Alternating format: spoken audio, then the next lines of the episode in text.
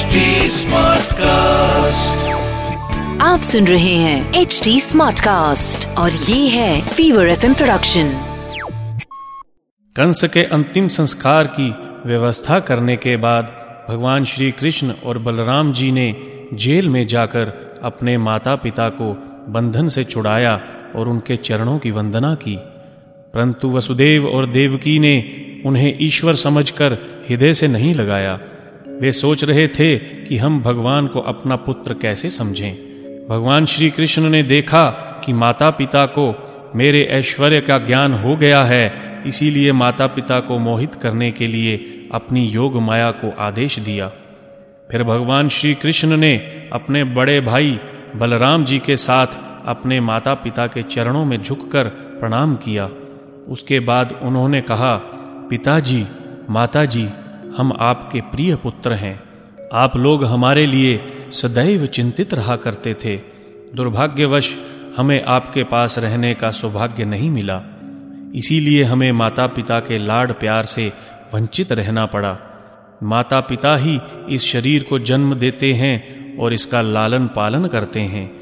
यदि कोई मनुष्य जीवन भर माता पिता की सेवा करता रहे, तब भी वह उनके उपकार से ऋण मुक्त नहीं हो सकता। जो पुत्र सामर्थ्य रहते भी अपने माता पिता की सेवा नहीं करता, उसके मरने पर यमदूत उसे उसके शरीर का ही मांस खिलाते हैं।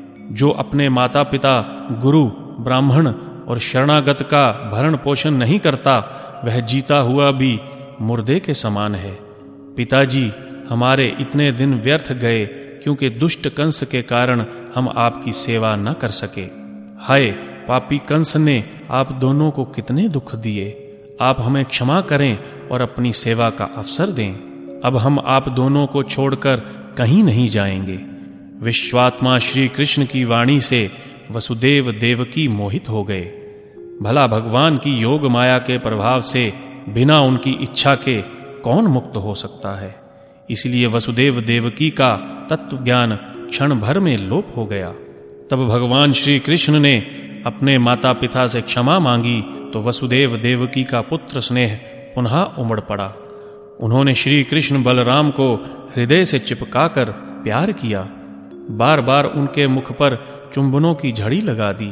भगवान श्री कृष्ण और बलराम को पाकर वसुदेव और देवकी का हृदय परमानंद से भर गया। वे भगवान के स्नेह पाश में बंधकर पूर्णता मोहित हो गए। उनकी आँखों से अश्रुधारा प्रवाहित होने लगी। यहाँ तक कि आंसुओं के कारण गला रुंध जाने से वे कुछ बोल भी ना सके। आज उनके संपूर्ण जीवन की तपस्या का फल मिल गया। वे पुत्र प्रेम से असीम समुद्र में आकंठ डूब गए। चारों ओर से आती हुई श्री कृष्ण बलराम की जय जयकार उनके कानों में मधुर रस घोलने लगी। आप सुन रहे हैं एच डी स्मार्ट कास्ट और ये था fever FM production H smart Smartcast.